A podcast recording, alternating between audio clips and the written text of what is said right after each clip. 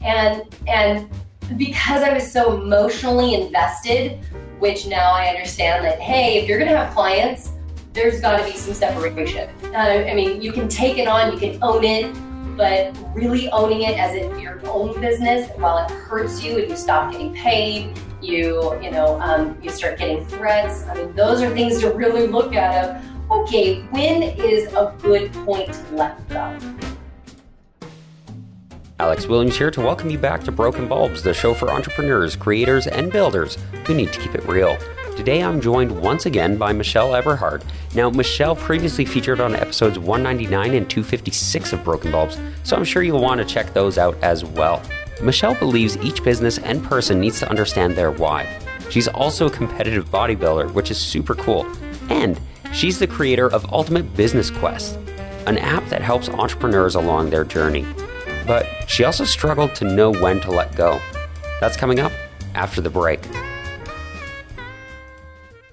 Real quick before we get into today's show, we all know that I like having recurring guests, but I've also started having guests on a bonus podcast called Bright Bulbs.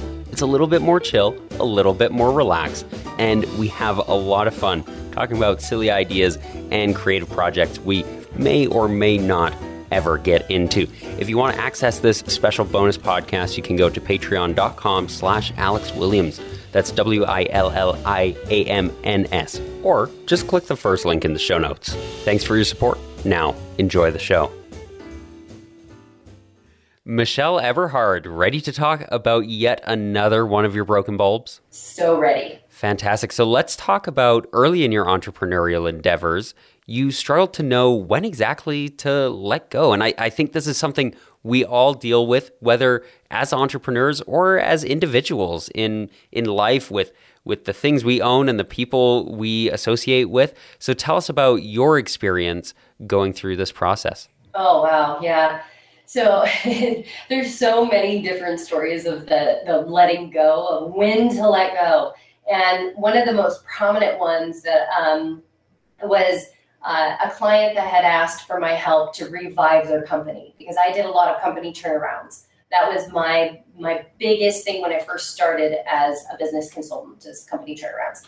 And I loved this business. I, I really, truly loved this business, and I I loved the people backing it. And uh, there was so much of my heart and soul that went into it that I'm like, oh my gosh, I know I can turn this around. This is great and things were going really, really well. However, what had happened is um, there were a lot of competitors and people that didn't like um, because uh, didn't like maybe the owners or them to do well or successful. So it got really um, political, uh, for lack of better words. It got very political in terms of like we were doing really well. We were starting to turn the company around. Um, it was a big, beautiful med spa and but there was two surgeons that really didn't get along very well. Um, and both of them, ironically, both of them were partners in it. And so what had happened is um, they started to take, you know, clients away. They started to take staff away, and I started to see the writing on the wall. I'm like, you know, I kept on going to them and saying, hey, if, if you're going to do this and you really, really want to do this, we should move locations because if you're right next door to the person that doesn't want you to succeed, there's going to be some problems here.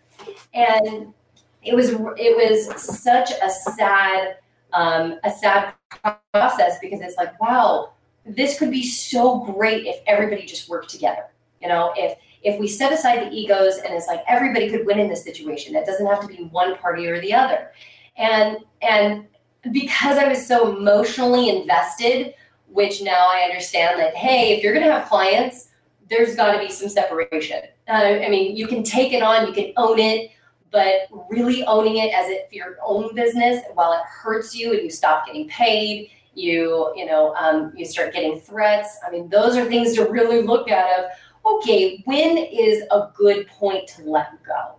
And that was a really difficult lesson. Of okay, I'm emotionally invested in this. And then you have the, you know, you have your ego that pops in. It's like, no, but I can do this. I can't quit. You know, it's going to look bad. You know, if I if I quit, it's going to look terrible. If, if this happens, then I'm not going to get any other businesses. I mean, you just go down all these rabbit holes, right?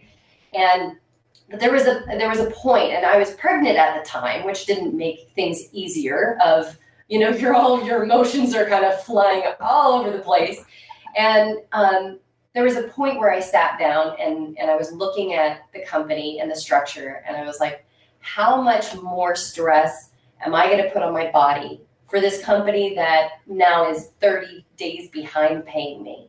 And seeing that writing on the wall where you know the clients are being taken the employees are being taken now we're getting you know um, you know negative reviews in terms of and you know that they're false reviews because you know who's sending them and it was just such a sad situation and and finally you know it took me 60 days past due before i was really ready emotionally to say okay this isn't my company uh, you know, really taking that separation of I've done everything that I could do. I gave the consult of, you know, hey, if you really want this to work, here are the steps that need to be taken.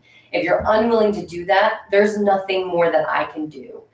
And because I had waited so long, which is another huge piece of it, when you wait too long, what could be the repercussions of that? And so, you know, being an external consultant and having to lay off all of those employees, you know, you get all those threats of you should have told us, and it's like, well, legally I couldn't, you know, and and you go through that. Um, it's like that heartbreak of, oh, you know, even though it's not my company, it's kind of my company, and you have such that emotional tie to it. But it's what I've realized in those processes with clients is that there has to be some sort of emotional disassociation between them, where you put you put everything in your 100% into your clients but you don't own them as if they are your own businesses and there is a point be- between okay if you're 30 days behind in payment and you can see their financials and you can see the writing on the wall regardless of how emotionally difficult that may be to let them go because sometimes our hearts are so big that we want to save everybody but that's unrealistic and especially if it compromises your health, your family, or your business. As those are things that, and it's it, some people could say that that's narcissistic, um, but it also is running a business. And there's so much that you can put into a business where it'll break your own.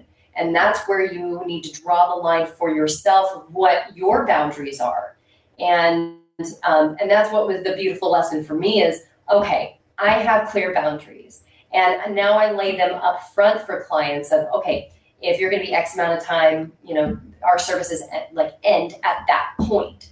When you want to renew, then we'll talk. But laying out those boundaries and having contracts before you get into any kind of business consulting or any business for that matter, and really keeping that separation of you're you're also taking care of you, your family, your legacy, and not allowing um, you know, your clients to dictate that for you. And of course, at the end of every episode, we like to hear what's going on for you now so that you've given us this great advice. Now, how can we go and support you, Michelle? Well, now, um, it was interesting when I was doing all these business consultings and, and really seeing the company turnarounds. I was able to really look at what um, how businesses tick before they break and what's that tipping point what what happens okay first it's their foundation. So if we're talking about a castle um, you need to have your foundation solid. Then you need to put up your pillars. Then you need to uh, the decor comes later right? All the pretty stuff. And how do you actually take an entrepreneur um, that is either in you know startup mode or growth mode or even at that breaking point where they don't know what to do? Um, we created a system where it does walk you through those things because there's very simple things that we don't get taught in school um, even if you go through business school there's very there's very um, small things like a business plan or you know how to really read financials or do you have the team around you um, the team around you that you're going to flourish or if you get backed up into a wall, those fears, when to cut loose, and really looking at the boat. So, your boat of your business. Does your boat have a lot of holes in it? Are you starting to sink? How do you, are you just going to patch those and, you know, put a little cork in it that's still going to seep water? Or are you going to really build your boat uh, where it's a solid, you know, a solid foundation so that everybody on your team can have this flourishing boat that's going to take you to, you know, your legacy or, you know, the next big deal. And really developing that process so that entrepreneurs have the tools for success finally. Um, and you can find it on Google uh, or Apple, and it's UBQ, or you can go to ultimatebusinessquest.com or myquestapp.com. Fantastic. And I'm going to have links to that and everything else you're up to down in the show notes so people can go and check that out and give you some support and continue learning great lessons from you. And with that, I just got to say thank you very much once again for joining me. Thank you so much. This is a phenomenal podcast. I've loved being a part of it. And thank you for listening. Learn when you need to let go and set boundaries. Special thank you to Michelle for joining me once again and being willing to talk about her broken bulbs. Be sure to check out her work, which I've linked down in the show notes. And make sure you check out episodes 199 and 256 of Broken Bulbs, which also featured Michelle. And if you want to offer support beyond leaving a review and sharing the show, please visit Patreon via the first link in the show note. As a thank you for your support, you'll get a postcard from me wherever I am to wherever you are. Broken Bulbs is produced by Mecco Radio, and we are, of course, a proud member of the Create Vine. I, Alex Williams, was your host. The podcast artwork is by Bethany Gustafson, and the music we use is by Brian Claxton and Wesley Thomas. Oh, and thanks again for listening.